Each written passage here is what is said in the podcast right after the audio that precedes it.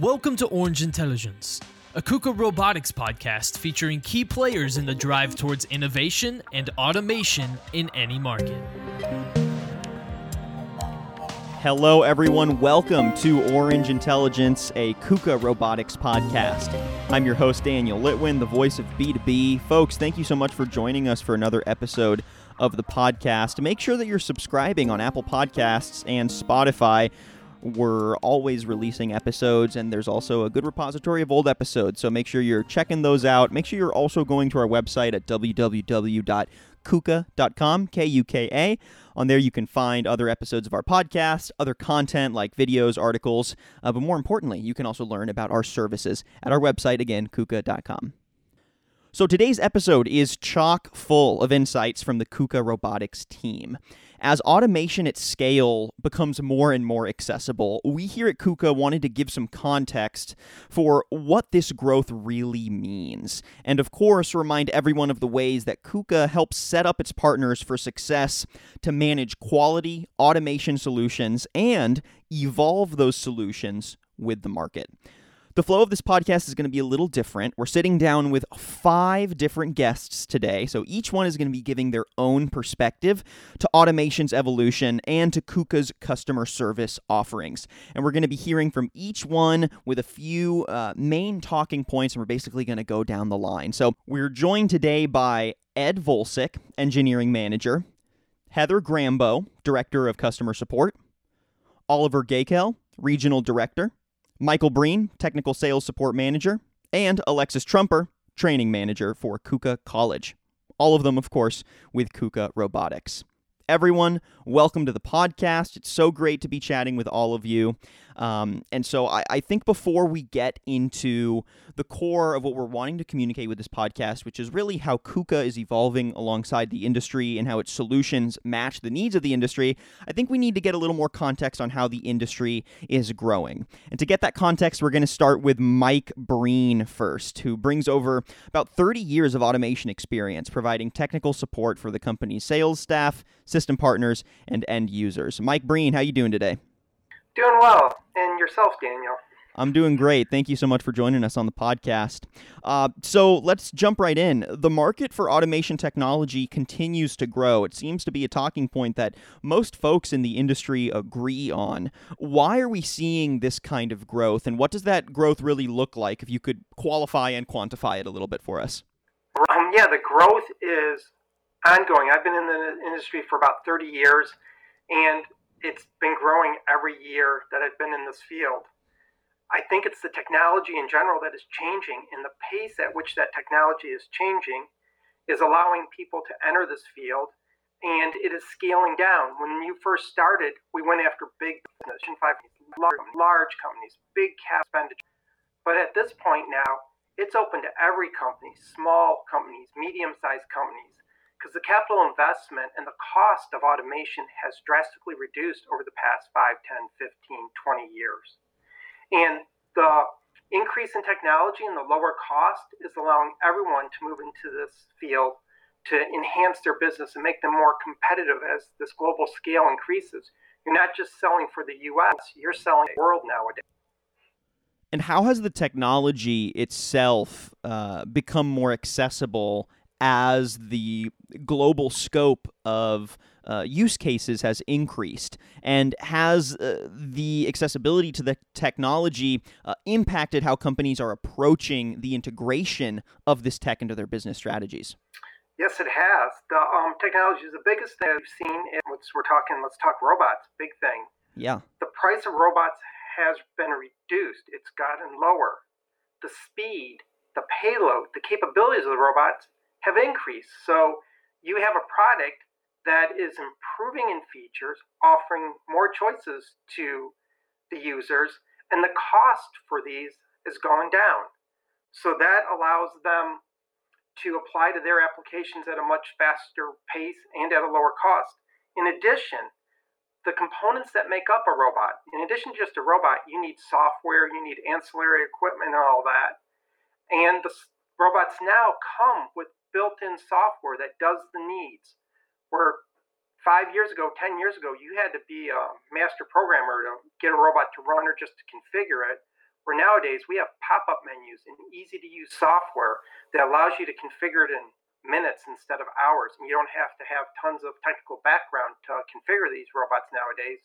They're pretty much ready to go out of the box. And when you do that, it allows you to target audiences that are much smaller, your mom and pop shops and the lower, smaller scale businesses. And as we're keeping that, people look at, well, what does it cost to, I just bought it, okay, but what does it cost to operate it? Well, we've reduced the cost of ownership and the amount of power it takes to run a robot. So, in essence, not just the purchase cost, but the use cost, we've done added technology to lower that use cost, make it more readable to small and medium businesses as opposed to just the large manufacturers. And how is that impacting the use cases then? It seems like it's a it's a positive feedback loop, right? As they uh, become more accessible, the smaller companies then are able to uh, take on the technology that then expands the possible use cases. Uh, how do they, I guess, affect each other in a symbiotic way? Thank you. Yeah, it's a they have a very symbiotic relationship because if we can, if they can use technology to produce more product, they're making more business, they're providing more jobs, and they're bringing manufacturing local here in the US. And it allows them to this endless circle where I'm selling more, it's costing me less to manufacture, then I'm making more money, like more robots, more technology, and it's just a positive circle that they do a small investment and they're getting a much bigger return at a much faster rate. And the robots and technology is there to help them achieve that. Mike, could you give us some highlight examples of where automation technology improvements have had the biggest impact, not just on uh, the legacy industries that have already had uh, some quality use cases of automation technology for years, but some of these smaller industries and smaller businesses that are now taking it on. Um, you know, what are some highlights of of how this technology has benefited them and led to the technology now becoming a standard for those different industries? Feel free to give us a few. Yeah, it's that just everyone talks about manufacturing. Yes, we can talk about how it's helped the small manufacturers and the industrial, um, but the technology and the changes allowed startup companies and small companies to go into industries or fields that typically were robots weren't used in the past. We've seen huge growth in startup medical companies that have a concept or idea that, hey, I think I can get a robot to do this. And it's a low cost for them to try their technology, get their startup, and go in that industry. The other thing is data. Many companies need to know and keep track as we want safety and quality. They didn't think they could compete. Where now we have technology that, you know, you've heard of IoT, where you're tracking what the robot is doing, the widgets that they're making. So it, it improves quality and allows companies um, to provide quality products and track those quality products to meet the needs of the customers, where in the past they didn't have the technology or background to do this. So the robot and the equipment, and you talk about equipment or process equipment that these companies are using. Yes, they have a robot, but they also use other pieces of equipment like welders, smart guns, grippers. All these things have become intelligent, which allows them to continue that circle where they're having more technology, easier to use, and then they can produce products much faster and quicker. All right, Mike, thank you for your insights there. We're going to go ahead and transition over to our next guest. We're going to be hearing from Heather Grambo, again, Director of Customer Support at KUKA. Heather, uh, I want to chat with you a little bit about the full gamut of solutions that KUKA brings to the table and some uh, experiential anecdotes at how KUKA is matching um, the evolution of the industry that Mike uh, so neatly laid out for us. So, can you list out um, just kind of in summary, the main services that KUKA provides its clients and how they fit into uh, this larger strategy for adapting to and benefiting from automation technology. Sure, I can do that, Daniel. Um, so, robotics, we have a comprehensive selection of customer service offerings, uh, which uh, include our 24 7 call center, uh, field service, spare parts, repair, um, we also do used robot repair. We sell used robots, and we have the KUKA College and engineering services as well. So those are our basic customer service offerings that we offer from KUKA Robotics. And then how do you see those building uh, the broader picture for uh, KUKA helping its clients adapt and benefit from this technology? Well, we're we're there for the customer 24/7 365 in pretty much er- every area of our business. Uh, you know, we strive to be available and have the right resources and uh, skill sets to support their their needs at any given time. Mm. So I know you've had a long track record at KUKA yourself. Um, just for context, how many years have you worked there now, and uh, what are some of the different departments that you've gone through? So I have worked 22 years at KUKA. Wow. Uh, I have congratulations. Thanks. I have primarily uh, most of my career has been in, within the customer service group. Uh, I worked a portion of my career in spare parts, uh, handling spare parts repair and the used business. I've worked in finance, handling AR and payroll. Pretty much from the front end of the business to the back end of the business, I've touched portions of pretty much every portion of the organization in one form or another which is you know pretty incredible that you've made your way through all those different departments and i think uh, that's what really helps amplify your perspective here and why um, you know it's important that we're hearing from you is because you've seen directly how each of these different departments uh, builds into that broader strategy to support your client base and um, you know better understood what those specifics are that make that happen. Um, so what has been your experience within KUKA with how the company lives and breathe, uh, breathes that mission within each of those different departments? So yeah g- give us kind of a rundown of how you've seen all these different departments reflect and manifest that mission to support your clients. Yeah, it's really a customer first uh, organization. We strive to put the customer at the center of our business every day. They're an important part of our business, and if we don't put them at the center of it, um, it's we need them. We need them to be successful, and we really strive to put forth the make them feel like they're uh, important within our company. Uh, do you mind giving us some examples of how you've seen that? I guess you know happen in real time in, in the different departments. Just you know, just to better contextualize, what does it look like to support the customer wholeheartedly on the engineering team or on the customer service team or on the uh, business development team right so give us some of those examples if you don't mind sure sure uh, from the call center perspective, we do have a 24 7, 365 operation in which there is a KUKA person uh, on call to handle any of the customer needs. So um, those calls are all handled through our focus center. And then also through the spare parts department, we have on call support 24 7, 365. So anytime the customer is in a down situation, they can call our 1 800 number and get in contact with a, a live KUKA person to handle their problem at that specific time. So we have in-house repair for uh, specific components within the robot. So we we can fix customers' smart pads and PCs in-house in our uh, facility in Shelby Township. We have engineering services that are available to the customer.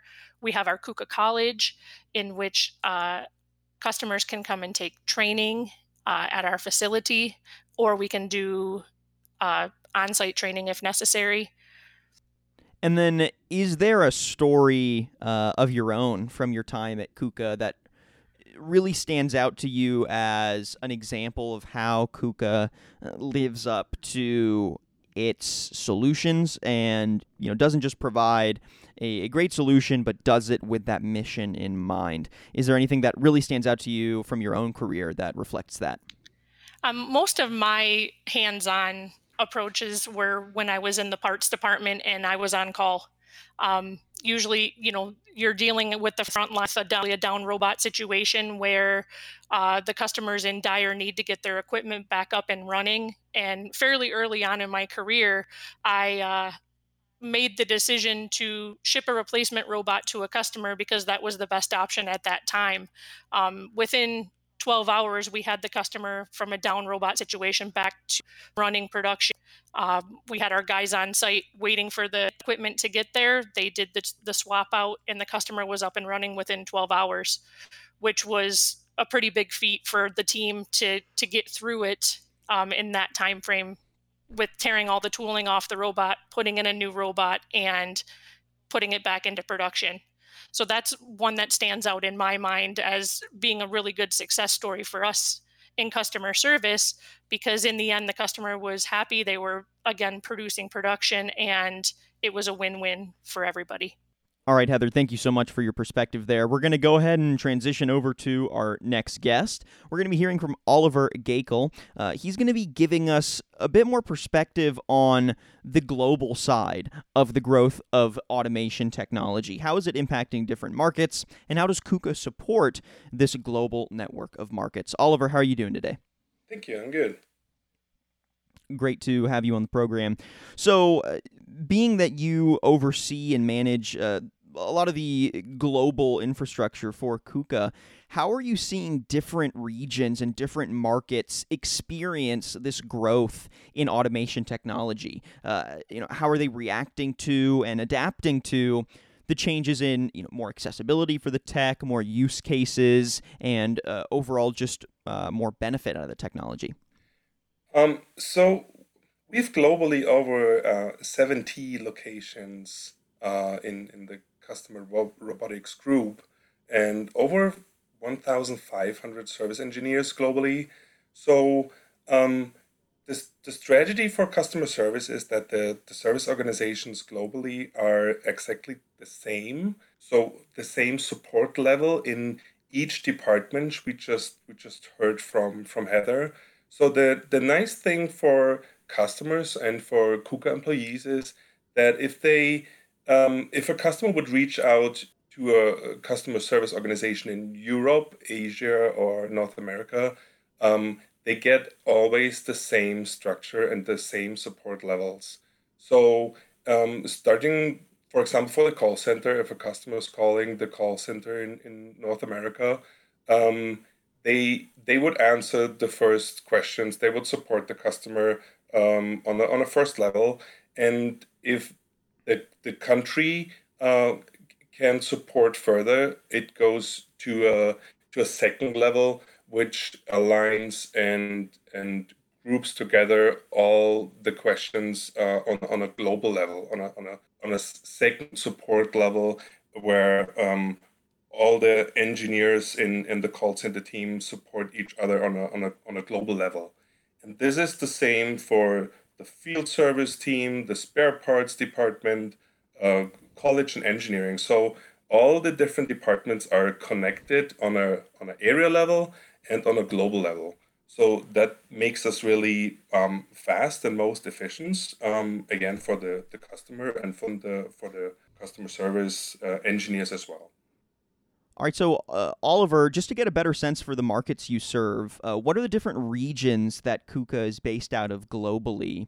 Um, and uh, how has KUKA gone about growing their presence in these different regions? Um, so we started basically in Europe. So so KUKA Robotics is based in, in, in Augsburg in Germany. So there were that was the place everything starts basically.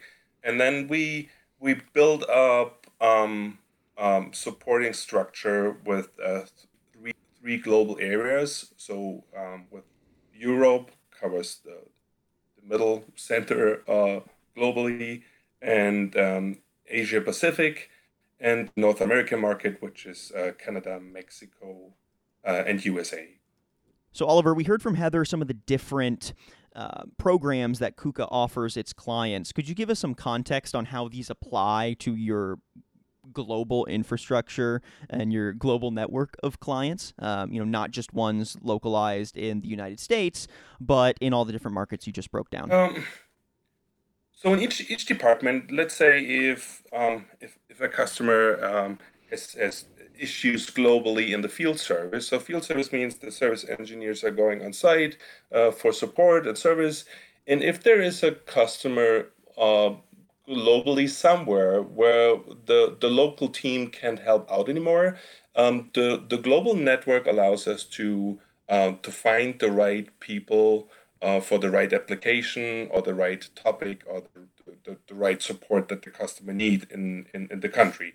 Um, depending on the language, of course, but we're looking for, for expertise on, on different levels when it comes to the, the, the field service engineers, for example.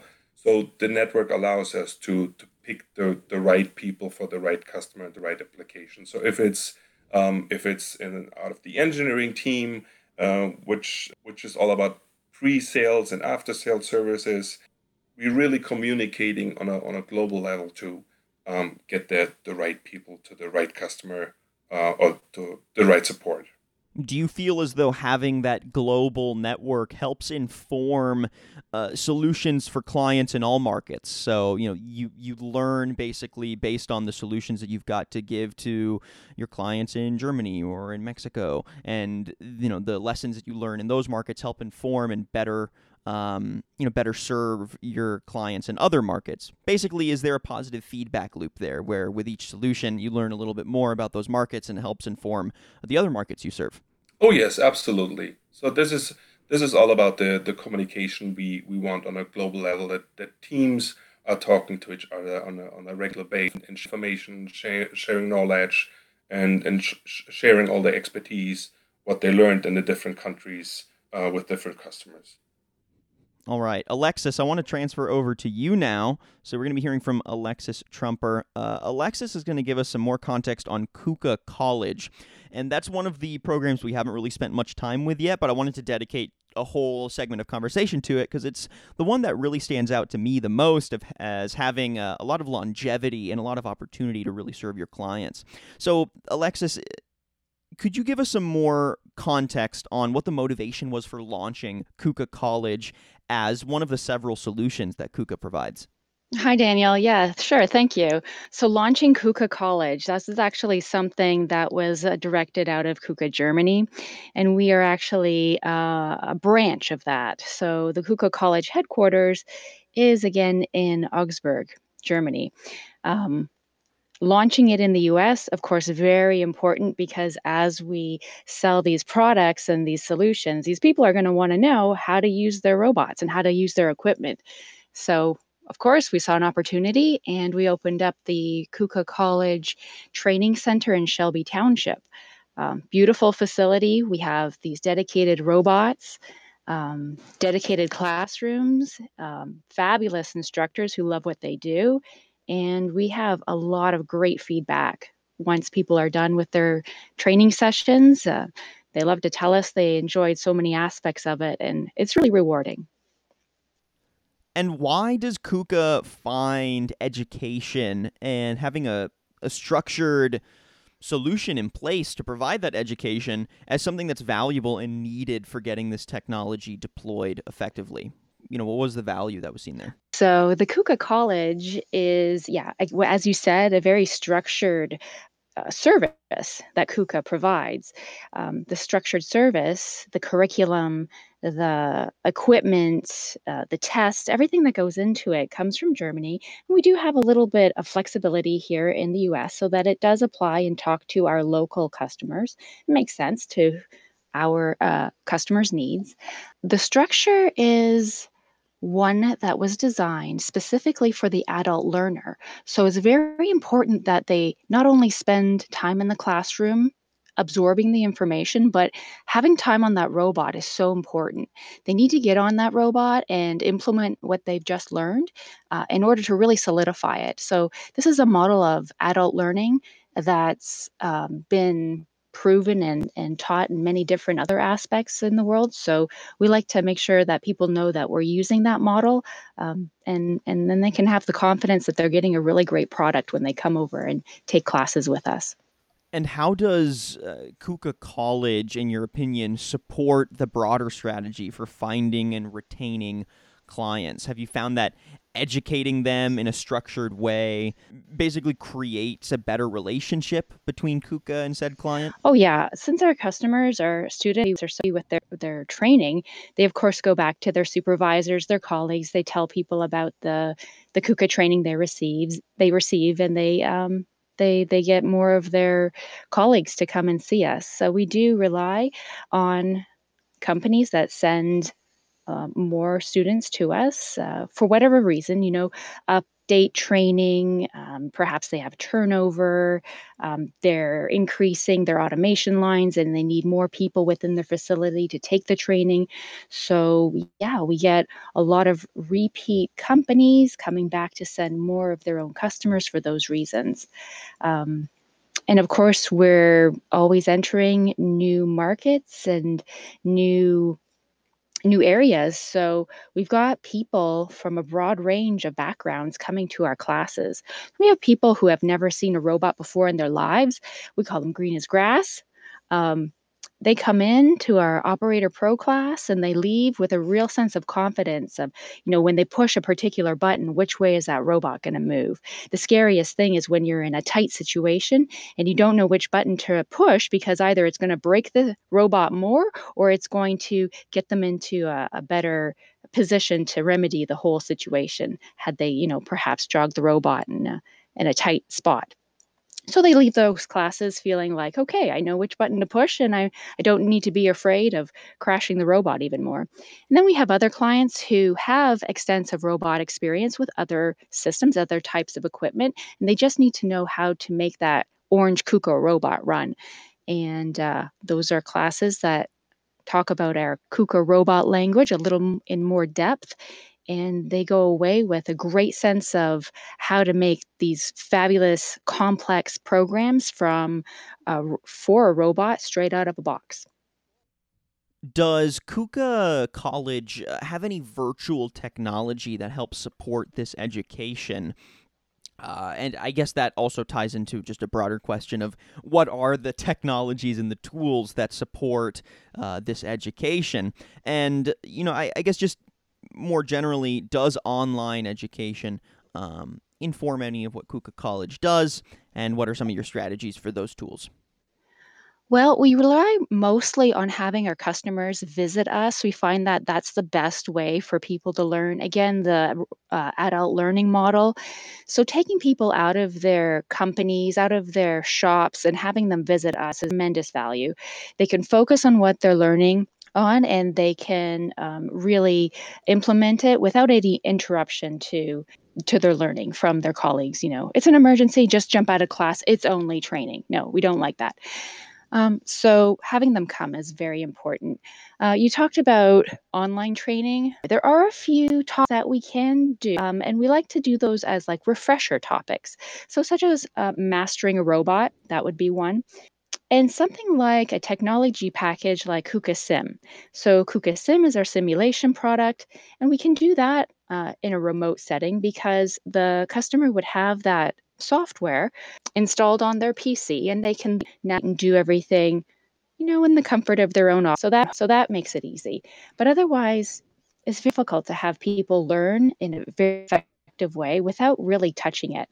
And there is something to be said about having your hands on the equipment and having this like large uh, industrial machine near you to create a little bit of that intimidation so that you know you can get over that fear and be really comfortable when it comes down to um, being in those tight situations all right alexis thank you so much for your insights on that one uh, we're going to now transition over to Ed Volcik, who's going to wrap up the panel podcast and give us some more industry anecdotes and use cases um, to just better inform how all of these services really benefit the customer in the field. Um, so, Ed, how are you doing today? Great to have you on the program. Oh, thanks, Daniel. I'm, I'm doing wonderful. Absolutely, yeah. Uh, how are you holding up during all this? Kind of a crazy time, isn't it? it really has been a crazy time. You know, everybody's really learning to adjust, work differently, um, in all facets of our of our business. Yeah. So, uh, you head up the engineering uh, services and the engineering solutions that KUKA Robotics provides. Could you give us kind of a breakdown of what those services look like and why your customers have found them valuable? Uh, you know, in the U.S., we have a team of 14 engineers in various roles supporting our engineering business. You know, they're prim- primarily responsible for working with end customers and integrators on advanced robot applications. So these applications include things like, well, first and foremost, applying technology to whatever process the customer or the integrator is is working on. And beyond that, it includes you know, supporting our customers to interface to external systems, external equipment, advanced robot application development. Um, that includes things like interfacing to tooling or you know machines. We also get involved in advanced robot motion programming, um, interfacing with external systems. Sometimes we get involved with uh, advanced accuracy integrations where robots have tight accuracy requirements. We also see the need for improving cycle times, helping customers get every bit of efficiency out of their automation equipment. Our engineers help customers achieve that by you know diving into detail of their application, identifying where they can save time and improve their, their processes our team really has a wealth of experience. All of our customers solve their problems faster and more efficiently. I want to highlight a few of the projects that you've worked on uh, specifically just to kind of contextualize, like I said, everything we've been talking about on the panel today. Uh, so, one of the more interesting projects that stood out to me was you did some work integrating KUKA robots into a German amusement park. Uh, so, what was the context for that installation? What were some of the major challenges that KUKA had or that the client had? And then, how does your work there highlight uh, some of the unique ways that KUKA is able to solve those issues and deliver on a quality product?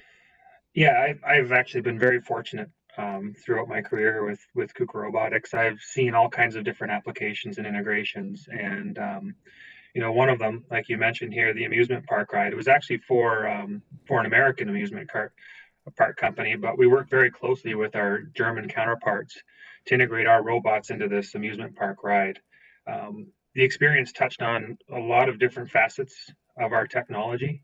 We had to dig really deeply into the safety mechanisms of our of our system. You know, at the end of the day, we're putting people at the end of a robot and moving them around. Um, so you had to ensure that all of the right safety systems were in place to ensure that everything was safe, even in any failure mode.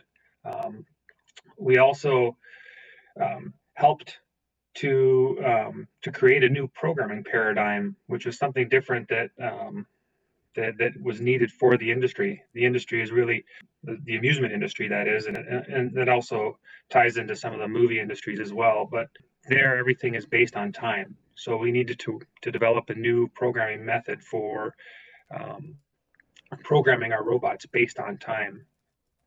Um, so I, I, I, was very lucky, as I said in the beginning. Um, you know, I learned a great deal on the project, which um, which in the end became an, incre- incredibly successful installation for our end customer and, um, and is now being integrated worldwide. Ed, you've also worked on uh, developing the software side of KUKA's offerings, including a new palletizing software to upgrade old generations of your robots to better support your customers. Uh, could you remind our audience what palletizing is, what the software does, and why this was a needed addition? Yeah, so palletizing, um, in its very basic essence, is moving boxes from a conveyor and putting it onto a pallet and stacking them so that they can be delivered um, from wherever wherever those boxes or wherever that product is being produced to an end customer. Um, so palletizing in and of itself seems like a very very straightforward application. You're just moving boxes from one location to another, but um, there's so many little details and configurations that um, that it makes it a very complicated application. So we we were um, we had a team of of engineers at at KUKA US who developed the first generation of palletizing software. We worked with many many different customers, including customers that had freezer applications like uh, palletizing ice cream, for example, or some of the uh, pharmaceutical industry where they were palletizing um, different um, pharmaceutical drugs onto onto pallets for deliveries to their to their uh, to their customers. So the software that we had developed um, you know, at, at the time, all of our integrators were developing their own palletizing packages and everybody was bringing their own little bit of experience into um, their specific need. What we needed to do was bring that all together into one big product, so that um, so that anybody could use it, so that anybody could apply it to whatever application they were trying to uh, to automate um, when it comes to palletizing. And then, just more broadly, what is KUKA's uh, strategy for making sure that the technology that is given to clients matches their needs, but also continues to grow alongside those needs as the industry evolves? And how does this project reflect that? Yeah, so we work very closely with our customers, um, trying to understand what their requirements are. So that means meeting with customers, staying ahead of um, technology trends in various industries, and really understanding, you know, where we need to do further development in our product line so that we can support all of our customers' needs.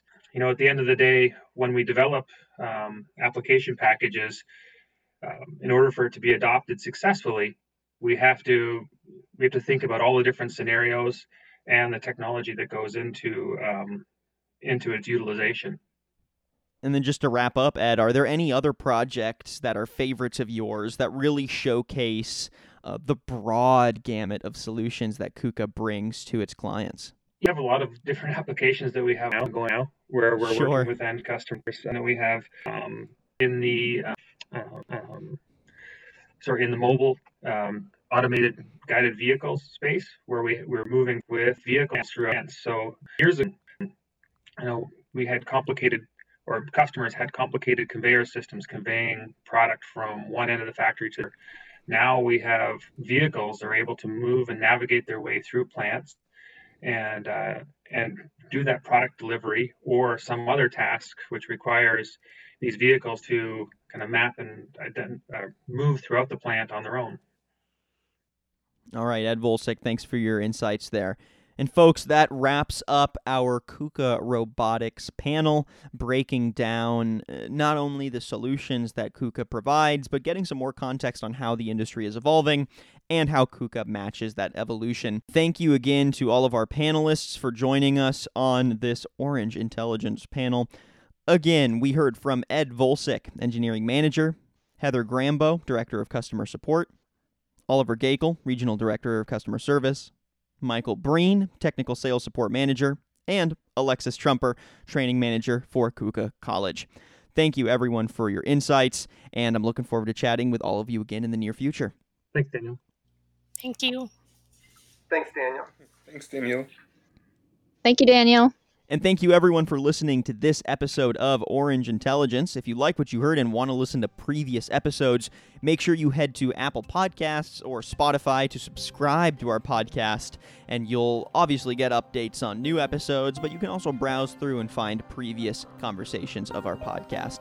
You can also find our podcast on our website. You can go to kuka.com You'll find some other blog posts on there, interesting content, and of course, a full breakdown of all of our solutions and how to get in contact with us. And make sure you're leaving a rating and a comment wherever you're listening to your podcast content. Thanks again, everyone. I'm your host, Daniel Litwin, the voice of B2B. Till next time.